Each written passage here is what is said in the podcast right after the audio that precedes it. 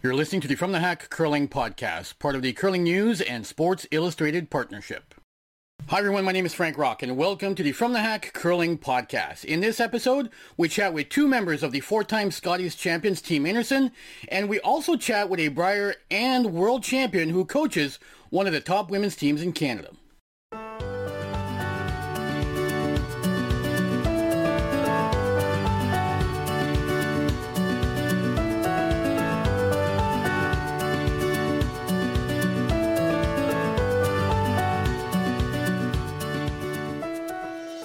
Hello, everyone. Thank you for joining me once again. My name is Frank Rocque. My first guests this week are Kerri Einarson and Shannon Birchard, who recently won their fourth consecutive Scotties title in Kamloops and will now represent Canada at the Women's Worlds in Sweden. So, Kerri, winning a Scotties is always a goal for a team at your level, but how does the reaction or feelings change when it's your fourth in a row? Do you still feel a sense of excitement, or is it more of a sense of relief now because they're trying to defend the title each year?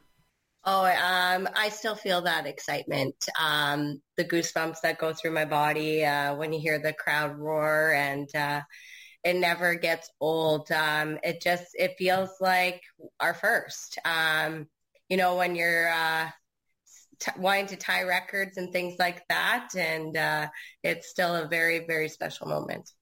What about you, Shannon? You're now five for five at the Scotties. Have the emotions that come with winning the Scotties changed for you over that stretch? No, it's it's super special, and each time I would say is definitely um, unique.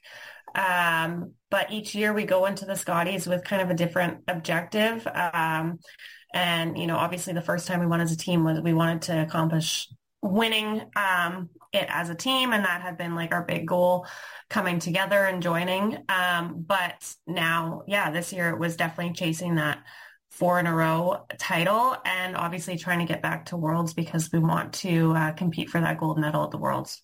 So, Kerri, this was your third Scotties as Team Canada, but it was the first one with crowds in attendance throughout the week after the pandemic had limited the numbers of uh, people allowed in the venue in both 2021 and 22.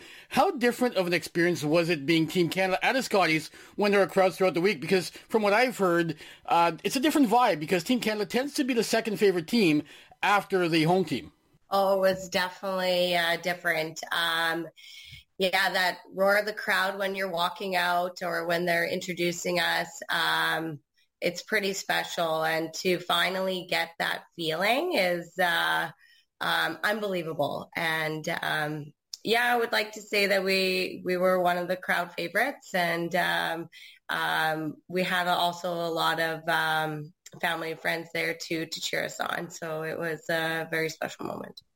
In your case, Shannon, this was your third Scotties title uh, playing in front of a crowd. Uh, do you take a few moments during big games at an event like the Scotties to soak in the moment, uh, Shannon? Now, I realize the focus is always on the next shot. I get that. But I'm wondering if you allow yourself a moment here and there to look around and soak in the atmosphere a little bit. Um, yeah, definitely before the game, I like to kind of peek around and, and check out the crowd and and see who's got you know signs up and and uh, just you know take in the ambiance of the arena. Um, and then sometimes you know most most of the time I've got the blinders on in a game but every once in a while on those big shots it's really fun to you know really take in the the roar of the crowd or um, sometimes there's some really live um, really great fans. We had a we had an awesome fan that um, came to every single one of our games this year. We called him the Gimli guy because he had this Gimli sign and he was always um, cheering us on, saying "Go Team Gimli," um, and he was awesome. Um, and uh, you could always figure out where he was in the crowd and hear him out there. And so we we just love having that kind of support, and it, it's really cool. And we definitely make sure that we take notice um, each and every time we have um, that kind of support. Now, before we get too deep into this interview, uh, I want to touch on something you did, Kerri, following the Scotties final. You gave your lead, Briane Harris, a trophy that you were given as MVP of the Scotties. To those in our audience who may not have been paying close attention during the Scotties, Briane was noticeably pregnant and swept a whole bunch during the week. How impressive was Briane at the Scotties, Kerri? Briane was absolutely amazing. She uh, um, deserve that MVP award. She gave it her all every single game, and we never ever heard one complaint out of her.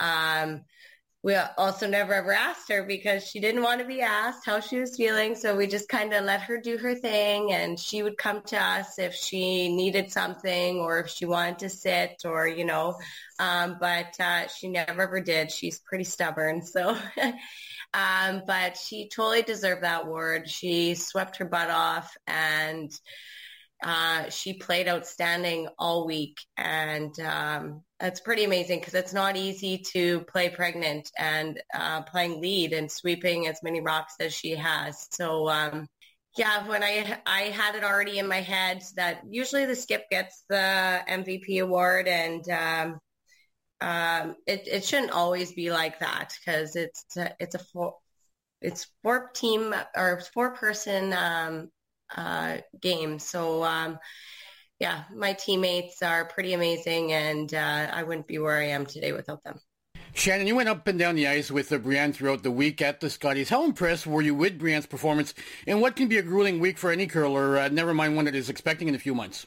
Yeah, it was absolutely amazing. I mean, um, there were times when I forgot she was pregnant because it was just like it had always been.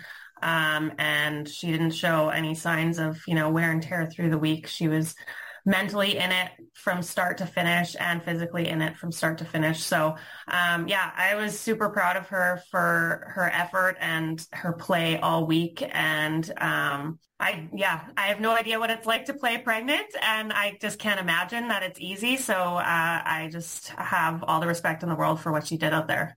Kerri, one last question on Briane. Had you had a conversation with your alternate Krysten Karwacki uh, before the Scotties to ensure that she kept herself mentally ready to play each game or each day, just in case she had to step in for Briane, whether for a few ends or a full day or two of action?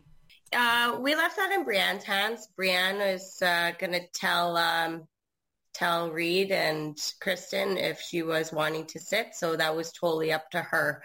Um, we never uh, picked any games or anything like that. She came in once. Briane decided to sit, um, and then um, that was it. Uh, so it's all depending on how Briane is feeling. Hey, Kerri, you just mentioned your coach, Reid Carruthers. Uh, what impact has he had on the way your team approaches games and even how you might prepare off the ice in between games? I know that many people were commenting during the Scotties about the way he approaches timeouts with your team, where he steps in and is quite decisive with the advice he shares. Yeah, Reid's been a huge asset for this team. Um, when he calls a timeout, he storms out there with his strut and he just tells us uh, what to play, how to ice it, and how to do it. So um, we really appreciate that. And I know it's like sometimes like there's always two shots, and um, he'll just pick one and uh, just throw him throw to make it. And um, even off ice, uh, just going back to our room, having a drink, just having some laughs and uh, joking around. And uh, he definitely keeps things light with this team. So Shannon, your team had a great start in Kamloops, going 8-0 in pool play, but sometimes a record can be deceiving. Were there a couple of games or a stretch of games during the week where you may have won the games, but it was a little more of a struggle than one would think from just seeing the scoreboard? Um, yeah, I mean, I can kind of go to two games that week that we really had to grind through to get the win. And, and the first one was um, against Lawes that first weekend. Um, we were kind of struggling in the first half and were able to uh, crack a three to tie it up going into, I think, the fifth end break. And, and um, after that, we definitely had a lot of momentum and, and were able to kind of battle through and, and win in the extra. Um, that was a huge game for us because we knew that they were kind of uh, the second ranked team in our pool and, and might be, you know, the deciding game on who qualifies first or second. Um, so that was a huge one for us and gave us a lot of momentum carrying forward. And then another game that we um, kind of had a slow start in was against Nova Scotia. And um, as you and everybody saw they had a fantastic week out there and they really um, challenged us uh, early on in the game and we had a bit of a slow start, but we're able to grind it out and, and win in the end. But um, yeah, those are the two moments I would say in the round robin that we really had to fight through and and you know prove ourselves as a team that can you know stay in a game even if it's tight or if we're trailing um, and come out on top. Uh, Kerri, they retextured the rocks uh, midway through the week. Uh, did it twice, in fact. What kind of impact does that have on a team like yours? Uh, you spend the first part of the week finding your groove with the rocks, and then all of a sudden you have to readjust to the rocks after they've been touched up. Um, it definitely uh, didn't impact us. Um, and it definitely, uh, like the first time they touched them up, it didn't really make a big difference. The ice got extremely fast though that game. It took a bit for us to adjust to that. Um, and then just kind of watching uh, on TV the other games and uh, noticing, okay, the second time that they touched it up, it got um, a little more swingier and and things like that. And we were observing like how they were pebbling and if they were building up the sides and also just paying attention to those little details too. So and uh, Reid would go to some of the games and watch and fill us in as well. And uh, yeah, it uh, it didn't impact us uh, a whole lot, and it it doesn't uh, affect the Rocks um, like big di- make them a big difference. But um, yeah, we we adjusted well to that. So Shannon, your team was on point for pretty much the whole week. That said, can you walk us through what happened in the second end of your seeding game against Team Jones when things seemed to come off the rails a little bit, although you did come back in that game and made it pretty close? Yeah, I mean, I think it was just a little bit a misfortune at times. Um, we, like Val and I both had essentially four chances at a few runbacks and, and we didn't connect on any of them. And that just kind of left Kerri with a world of hurt, um, where otherwise in another end, we probably um, make at least one or two of those. So um, yeah, that's kind of where we got into some trouble. And um, you never want to leave your skip drawing against four. And, and unfortunately, it was just um, execution at the end of the day um, in that end. And, and I mean, the rest of the game was stellar on both parts. Like the Jones team played phenomenal, um, but I found that we were always kind of in the hunt for a steal. And um, they were able to, you know, uh, score one, and we kept the game, you know, relatively close. If you're just looking at, you know, scoring ones back and forth, essentially. After that point, we scored a couple deuces to try and tighten it up. Um, and I thought we might be able to get the steal in the last end to, to force an extra. But uh, yeah, I think um, when we debriefed that game afterwards, it really was just that one end that we talked about. Um, and I think it's just really about maybe we were playing a little bit too aggressive um, when we weren't 100% comfortable with the ice at that time. So um, just a learning a learning um, opportunity for going forward.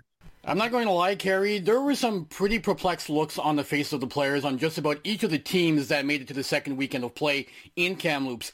It looked like the ice was changing on you and the other teams when the crowds got bigger, and there was only one or two games on the ice at the same time. I'd definitely say the uh, speed in the ice got extremely fast. As you could tell, some of my uh, draws are were quite heavy. um, but um, earlier in the week, they had some rain and things like that. So the ice was um, a little more slower than um, than it was towards the end. So in the end, we were looking at like 15-5 to drag to T, but earlier in the week, we're looking at like 14-2, 3 ish. So yeah, there was just uh, quite a big difference there, and uh, just mentally knowing that how quick that is and how slow you have to kick out. It's it's tough. And then you just add a little too much and you're like, oh man, there it goes. So um, yeah, it's a pretty touchy game. I mean, at one point, the mics picked up Val saying she didn't think she could slide out of the hack any slower without tipping over. yeah, well, I threw a guard, and um, it was like I felt like I was like just like a turtle coming out of the hack, and it was still like a like a two guard like and i felt like slow. And the girls laughed. They're like well you said to throw an 18 you threw like a 17.5 so it was very close Shannon, most people will remember the uh, score of five that your team scored in the ninth end to win the game of the championship final, but the turning point may have been the fifth end when you got a big miss from Jen and it gave you a 4-2 lead heading into the break.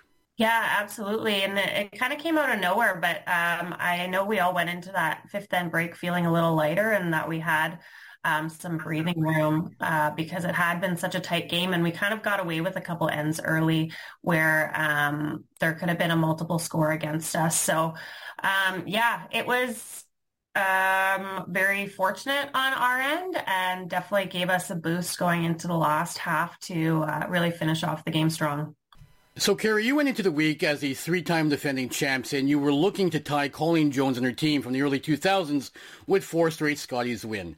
Tell me about tying Colleen with your fourth straight title in Kamloops. It's exciting. You you want like when I started like dreaming big of what I wanted to do with my curling career. Um, I never dreamt that I would be um, either tying records or even attempting to set records. So um, it's pretty amazing, and um, uh, it just shows how much hard work and dedication that you have to do to put into this game. And uh, this team has definitely done that. And uh, yeah, it's uh, it, it's amazing to be up in the record books with uh, Colleen Jones. I remember watching her wow, win her titles, and uh, it's it's amazing. Shannon, you might not remember this, but the first time you were on the podcast was in the lead up to the 2017 pre-trials. You were skipping your own team at the time, and you'd had a solid season, but I'm not sure anyone would have predicted what was coming for you. Had I told you during that first conversation we had that you would win five of the next six Scotties, what would have been your reaction? I don't know if I would have believed you. It's um, that's pretty crazy, especially when you put it into that perspective.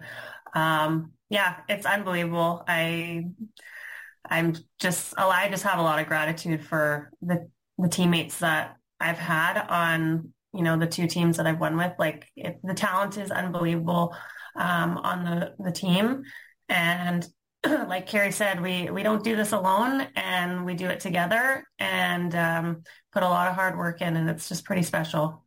Kerri, as you know, one of the perks of winning the Scotties is that you get to represent Canada at the World Championships. Now, I'm assuming that your team feels like it has some unfinished business at Worlds. Yes, um, we definitely uh, want to try and bring home gold for Canada. Last year, we just let slip through our fingers a little bit, so uh, we learned from that, and uh, yeah, we're just gonna go out there and give it our all. And we got a lot of uh, family support coming with us, so that's pretty exciting. So, Kerri, just about every player I interview before a big event tells me that they don't look at their schedules ahead of time, but they all do. Believe me, I, I know that you all do. Your team has a bye in the first draw of the Women's Worlds. Then you play Team Hasselborg of Sweden in draw two. Now, would you have preferred playing in that opening draw to get your legs underneath you at the same time as the other teams? Because when you play Team Hasselborg in that second draw, they will have gotten a feel for the ice because they're playing in that first draw.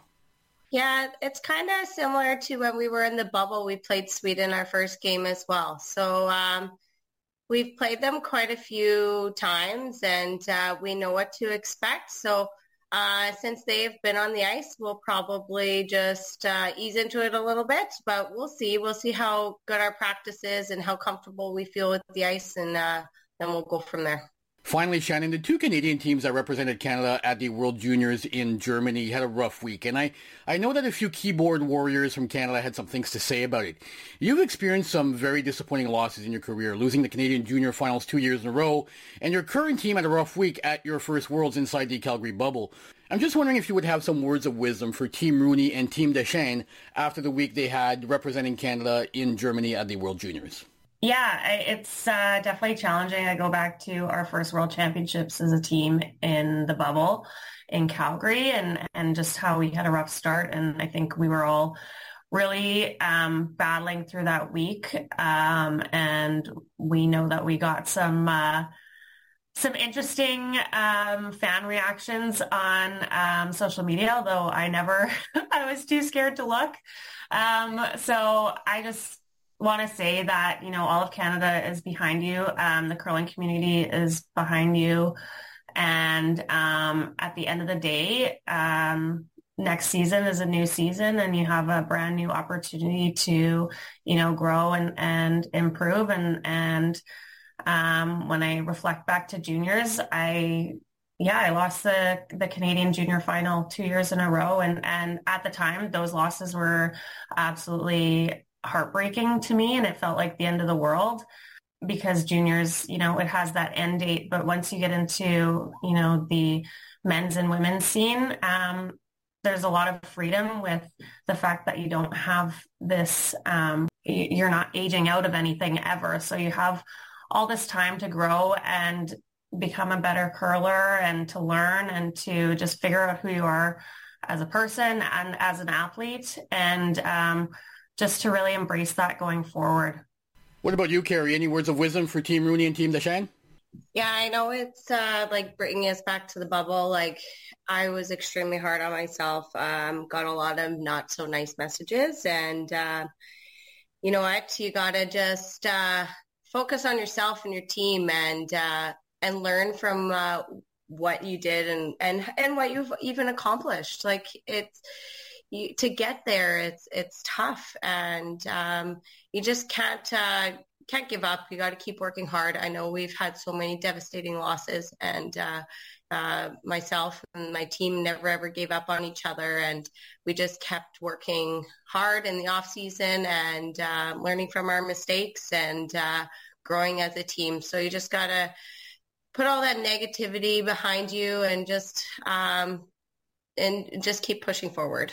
So a quick note for our audience. Uh, I was in contact with Kerri following our interview, and she confirmed that Briane Harris is expected to play throughout the Women's Worlds and that Krysten Karwacki will be the alternate for Team Einarson in Sweden as she was for the team at the Scotties in Kamloops. For those that are unfamiliar with Krysten Karwacki, she has been the alternate for Team Einarson at the 2021 and 2022 World Championships. She's also the lead for Nancy Martin's team, which lost in this year's provincial final in Saskatchewan. My next guest this week is Brier and world champion Rick Lang, who is best known these days as the coach for Team McCarville. Rick and I have a frank discussion about Team McCarville. We also discuss coaching, and he also shares what he believes might be the biggest challenges to face David Murdoch when he steps into the role of Director of High Performance at Curling Canada. So, Rick, uh, you and I are chatting about a week or so after the end of the Scotties, where Team McCarville, the team you've coached for years, had another close uh, week at the Scotties, only to fall short again on playoff weekend. Can you walk us through the week from your perspective on Team McCarville's bench? Yeah, um, well, you're absolutely right, Frank. Uh, you, you, summarized that very well. Um, certainly disappointed with our performance. You know, we all were on uh, on the Saturday and Sunday when when uh, it was crunch time and we really needed to perform.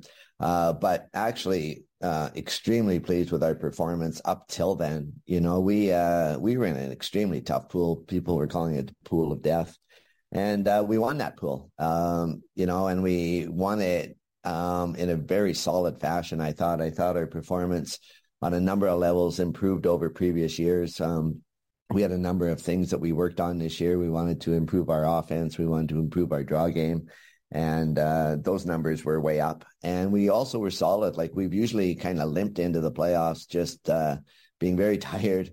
Uh, you know, get into a tiebreaker and then just not have the energy we need. Whereas this time we uh, went in flying really high, I thought, and uh, you know, with a seven, eight and one record, um, seven one record. Have trouble remembering now exactly, but uh, winning that pool was huge. And then we played Nova Scotia on the Friday night, and they were a hot team that day. Um, and we played an exceptional game on Friday night, probably our best game of the week. So I thought we were really well positioned to um, have a really strong performance on the weekend. But um, you know, as the rest of the world saw, we didn't, uh, and we're all really disappointed in that. We thought we played. Uh, you know, um, really underperformed actually on a number of levels. And we really got to take a look at that and figure out why. But uh, very proud of our performance during the week. Um, the things we had worked on came to fruition. Um, and, uh, you know, we beat a lot of great teams, a lot of great teams that are ranked uh, very high in the world. Uh, you know, we beat. So we, we can be very proud of that.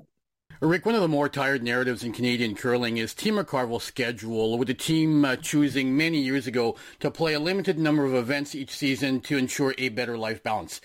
As good as Team McCarville is, I've heard from many other players that they think McCarville's problem might be, their biggest problem might be the fact that the only time they ever get high pressure reps is when they get to the Scotties each year. And if playing more each year is not an option for the team, then how do you go about filling that gap, about getting them more high pressure reps? So really, you are asking the same question, right? And it, it deserves to be asked, and I'm not I'm not dodging it. But um, at the beginning, you said about the life balance, and this team made that decision um, quite some time ago, like li- literally several years ago. And when Kendra came on the team, that we were all on the same page that you know our goal is to be a top high performance team, and if we can't put together a schedule uh, of a lot of games, then the only thing we can make up for is by doing it through um, out training, out practicing everyone else, uh, being technically better. And you know what? I um, we can't play more games. Um, you know, when people say, why don't you? Th- that decision's been taken and we accept it. Um, the team just took three weeks off work, a week for the provincial, took a full week, and two weeks for the Scotties. We left on Wednesday. We got back Tuesday night. Uh, so in most people's lives, that's three weeks off work and vacation and time away from your other commitments. Um, and we have full other commitments. You know, they're all full employed. They have families and children. So the question uh, is that when you can't play, then what can you do? Which is where your question ended up. sorry, ended up being. And um, yeah, it's hard to make up for that gap. You know, we we would admit that that teams that get to play a lot. But you know, I think the perfect model would be a combination of what we do and what those other teams do. Um, take your top time, top five teams in Canada. Um, we beat them regularly. Well, I marvel at that that we can do that. And why can we do that? Uh, because we outwork them in many, many ways, and we're open to coaching, we're open to training, and uh, they may say, "Oh, you don't, you know, look at the time we put in." But I would, I would venture that we put in a lot more training. I call it training time, not practice. To me, practice is kind of when you go to the club and you shoot rocks for half an hour to kind of keep your timing. Yeah, when we train, we train to be better all the time, and we are open to trying to match each other's deliveries and be technically correct as we can. I think a lot of other teams in Canada, and I'm not insulting them because they're all great, but they kind of throw the rock the way they throw the rock, and they say, "Well, I've been doing this forever. This is the way I play." Um, I think the top teams in the world are very different than that. They they've developed technical excellence. So, yeah, the perfect model would be for us to be able to go to eight spiels a year and time it out perfectly and still do all the training we have, but that's not the reality that we have. And uh, that's not the reality we want. Uh, we don't want to be away that much. Uh, from our, um, you know, family and, and home lives. And, uh, so yeah, it's a, it's a valid question. Everybody says it and it's, uh, it's a big challenge. And every year we try to ask ourselves that question, how we can make it up. And, uh, we clearly haven't come up with the answer to winning that championship yet, but we've come up with an answer that puts us in the top three in Canada in the last six national events we played, which I think is remarkable. There is also a narrative out there, Rick, that the team's lack of playing in big events each year makes the grind of Scotties Week more taxing on Team McCarville and that they're more physically and mentally exhausted by the time they get to the playoffs than some of the other teams that play more throughout the year at events like the um, like the Canada Cup and uh, and the, and the Slams as examples. So, so my counter to that when we went to the trials last year, we were playing against five or six teams in the field of nine that had geared their entire lives to be prepared for that weekend. Right? So so what I'm saying is um, they had geared everything, including hundreds of thousands of dollars from Curling Canada on the podium towards their performance at that trials. And we beat of those six top teams, we finished ahead of three of them and in the top three. Um, I would venture to say that they were exhausted. There, there was teams there that looked so tired and worn out, um, and did not perform well. So when I say it's a combination of both, I think that the chase for points and the four-year grind that teams put themselves through actually detracts from their performance. And um, many of the Euros and, and world teams, they don't have the national championships and the provincial championships to go through or to get points to be in the top. They don't have to chase as much as we do. Um, and they can they can make their schedules uh, a lot better than we do. So yeah, um, are we tired at the end? Maybe mentally, maybe that that's part of it. Maybe uh, the lack of experience, uh, you know, in the big games. Absolutely, you know, I grant that hurts us. Um, but that's we don't have another option, so we have to work at attacking it in the best way that we can. And uh, I'd love, uh, like I said, I'd love to be on a develop a more well, well-rounded schedule for them, but it's just not going to happen. So we have to work with what we've got. All right, Rick. Enough of discussing the tired old narratives uh, regarding Team McCarville. I'm sure you're uh, sick and tired of hearing about it. And I don't mind being asked. Don't I? I don't take offense to it. It's just that I, I'm. I think the question that has to be asked is, why don't other teams do what we do? Rick, one of the things that you worked on while you were with Curling Canada was the high performance consulting program, which has opened the door to some of Canada's top curlers to coach without having to take the various levels of coaching certification. The result has been that a number of current or former elite curlers are now actively coaching teams. Players such as Reid Carruthers and Team Einarson, uh, with Team Einarson, pardon me, and Ryan Fry with Team Homan are but two examples. How proud are you of the work that went into that program now that you can see it start bearing fruit? Yeah, you know, it's um, just when I was kind of finishing my stint with Curling Canada uh, with the national team program, uh, a number of coaches that were working at the time, Marcel Rocque being one of them, identified that that they couldn't or weren't going to be continuing on um, just based on the fact that they had to get all the certification and that they're they weren't in a position to do that. And you know they weren't making a living at this and yet they had to kind of go out and and, and get that that training and they weren't going to do it or they weren't in a position to do it and in talking to Gerry Peckham, uh, you know, our high performance director, there was an acknowledgement that Canada just has obviously this wealth of incredible talent over the years um, and people that have done it before, you know, been there and won. And uh, when we created the program, we we really set a high standard as to who would be eligible to be a consultant. You know, it wasn't just that you showed that you're a competitive curler with some success. You know, you had to be a competitive curler with extremely high success. You had to be a Scotties winner, a Brier winner, a world champion, that kind of thing. So, you know, it's an exclusive uh, group, but we actually have 40 people signed up now um, that are qualified as high performance consultants in Canada, uh, half women, half men, which is interesting. And uh, they, you know, they're available to be able to be on the bench to support teams and help at our national championships. Um, it's also, we all made the decision at the time it wouldn't apply to developmental coaching. So university, uh, junior curling and that these people aren't, aren't enabled, allowed through our program to do that. Um, so they have to get their certification if you're going to coach at that level.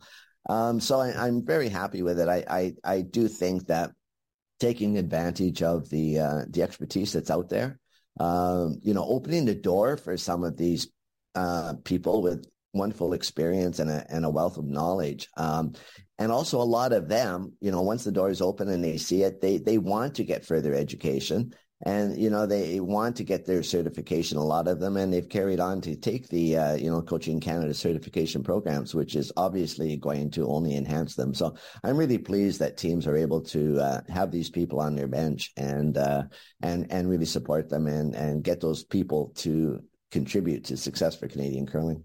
What I find interesting about the coaches at events like the Scotties and Brier, Rick, are that they all seem to fall in a few different categories. Some teams like Dunstone and Koe have sports psychologists with them on the bench. Other teams like Einarson and Homan have gone with active players. Uh, Reid Carruthers with Team Einarson and Ryan Fry with Team Homan. Uh, while several other teams have coaches with a bunch of experience in the men's or women's game. Uh, does it come down to teams selecting someone to fill a gap that exists in their team structure? Yeah, absolutely. Um, no, I think you're right on with that. Uh, teams want coaches that fill gaps in their needs, and and there's a variety of them out there, um, and and filling different roles. Uh, teams know, often know, and in consultation with us when I was at Curling Canada, we'd talk about what their gaps were and what they needed and what we could do to support them and having someone on the bench that that would meet their needs. To be honest with you, I think there's very few coaches um, in the game today that kind of fill the what people often think of as a coach in a lot of sports that would direct them in their practices, direct them in their technical development, direct them how they play the game and their game calling, or at least assist them in all those areas because most of the players that we're watching this week in the Brier are highly experienced and you know um, have a highly developed game, game plan, and ability. So they're often looking for that extra edge with a with a mental performance consultant, uh, which Canada approves them being on the bench because teams want them there and they need them there during game time. So yeah, I think teams, uh, it's a different sport that way. We don't have coaches that kind of control the show. You know, um, teams pick coaches to fill certain roles, uh, as you were asking. And then the often the coaches take direction from the teams as what do you want me to do for you and how can I best support you in that role, uh, which is good. Um, but at times I think that international coaches um, play a far more active role in the entire team development. And I think that can be a benefit as well. One of the stories that received a lot of attention in Canadian curling uh, recently was the fact that both our junior men's and junior women's teams struggled at Worlds and Canada was dropped to the B division for the 2024 Junior Worlds. My question to you, Rick, as an experienced curling coach is this. It has to be difficult for a team to win a national championship and then have to wait 11 months before they represent their country at Worlds. I've always found that one of the keys for teams when they compete at Worlds representing Canada uh, a few weeks after the Brier or Scotties is that they often can maintain their groove or their mojo for those few weeks.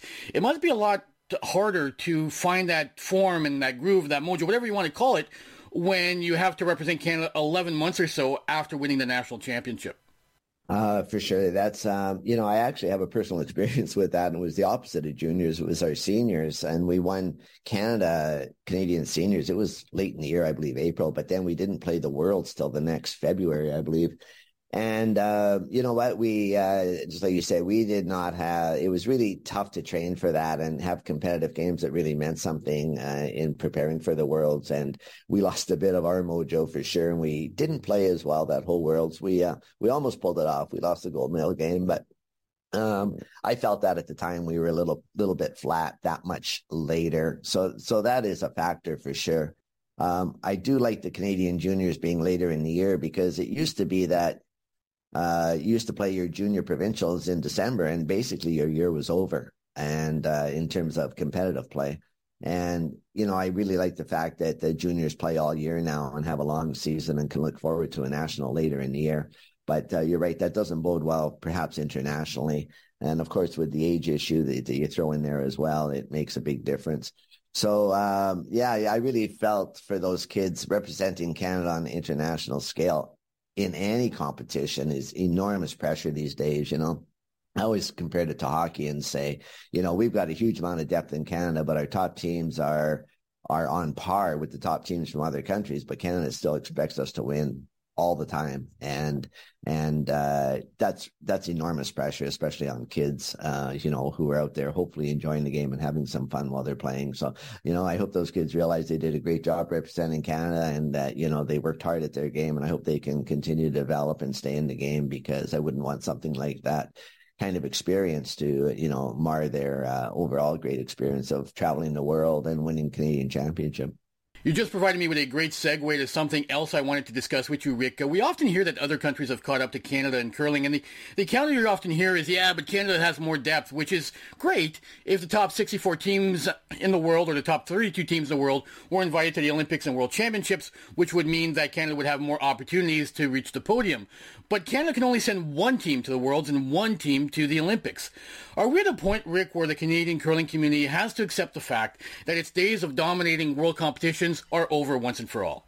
Great question. Of course, that's the $64 million question, isn't it? Um, I, I, I absolutely agree with you that the top teams from around the world are as good as our top teams are, without a doubt. Um, I honestly would say 15, 20 years ago, I thought if you put the top women's teams from around the world in our Scotties, that they're not going to win that competition.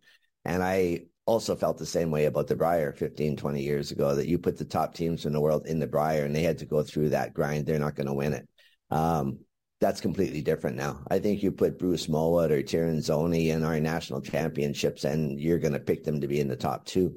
Um, so they, they have upped their game. There's no doubt about it. And but they have the perfect scenario to do it. When when I talked earlier about um, that teams ideally would have a perfect schedule and a great training schedule, that's what the uh, British or Scottish teams have right now.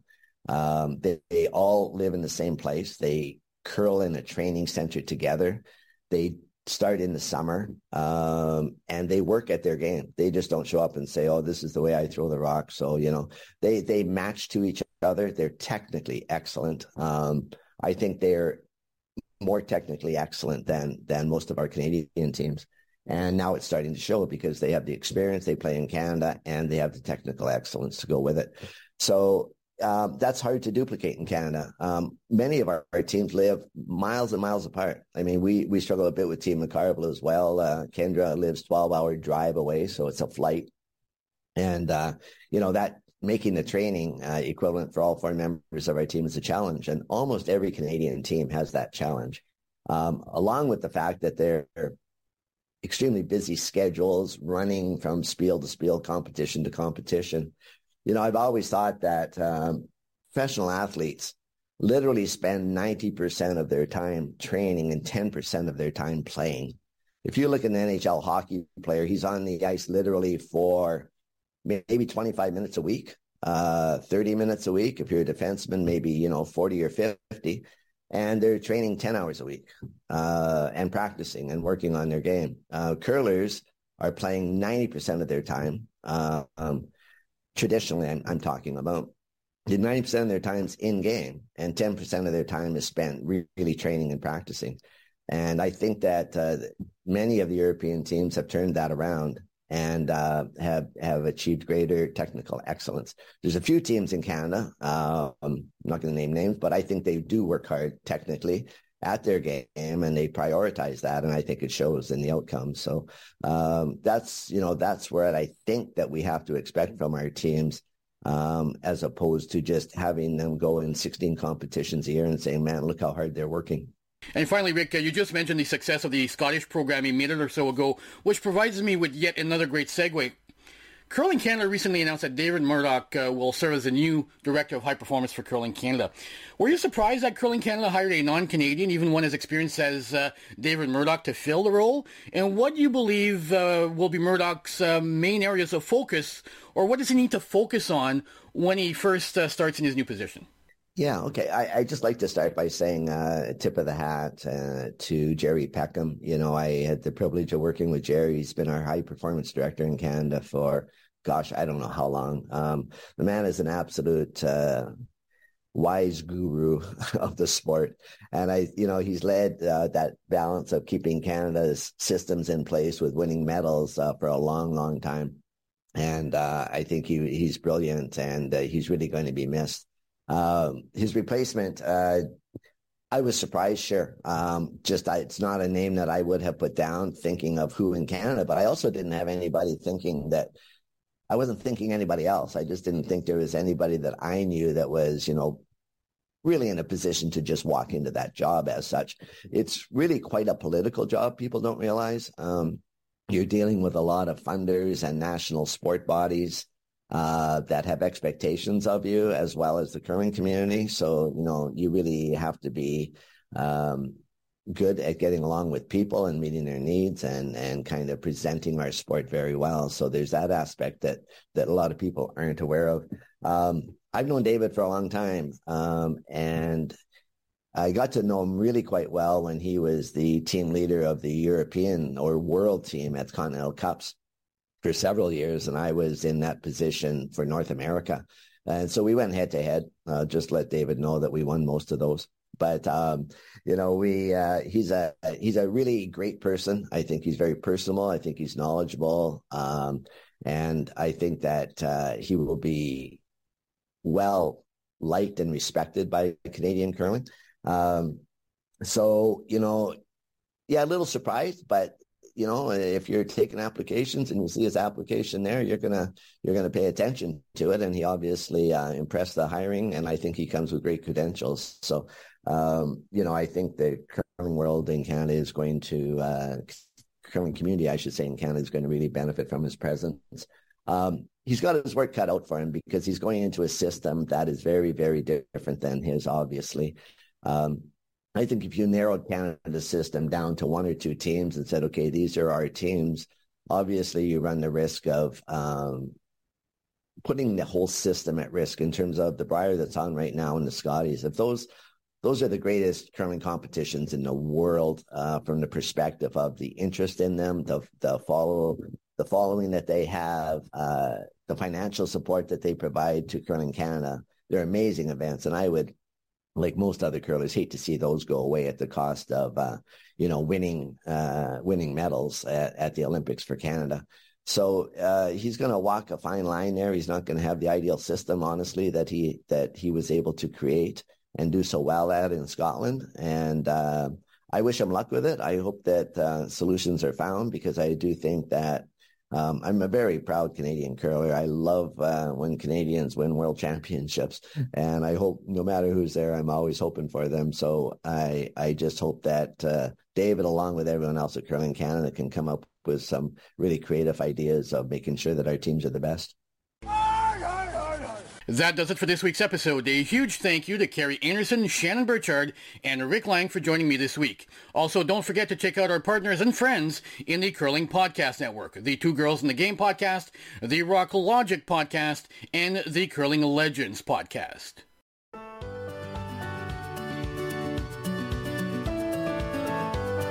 I'm Frank Rocque, and you're listening to the From the Hack Curling Podcast, part of the Curling News and Sports Illustrated Partnership.